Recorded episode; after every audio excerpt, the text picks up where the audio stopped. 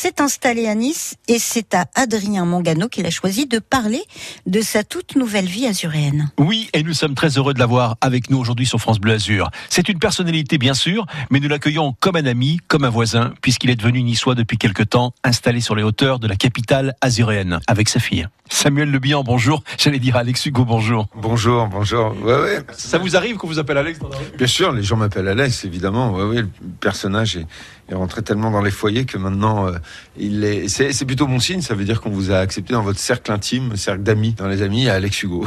donc, euh, donc j'en suis plutôt flatté. Oui grand succès hein, pour cette série.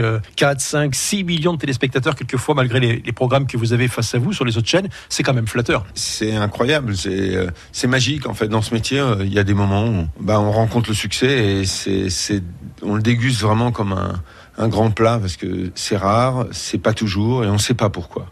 C'est pas des choses que vous maîtrisez, c'est ça qui est magique. Hein. Et, et, donc cette série au début, ben c'était c'était un unitaire et puis euh, c'est devenu, il y a eu deux épisodes, puis trois, et doucement ça s'est installé comme une série. Et aujourd'hui, euh, ça rencontre vraiment son public puisqu'on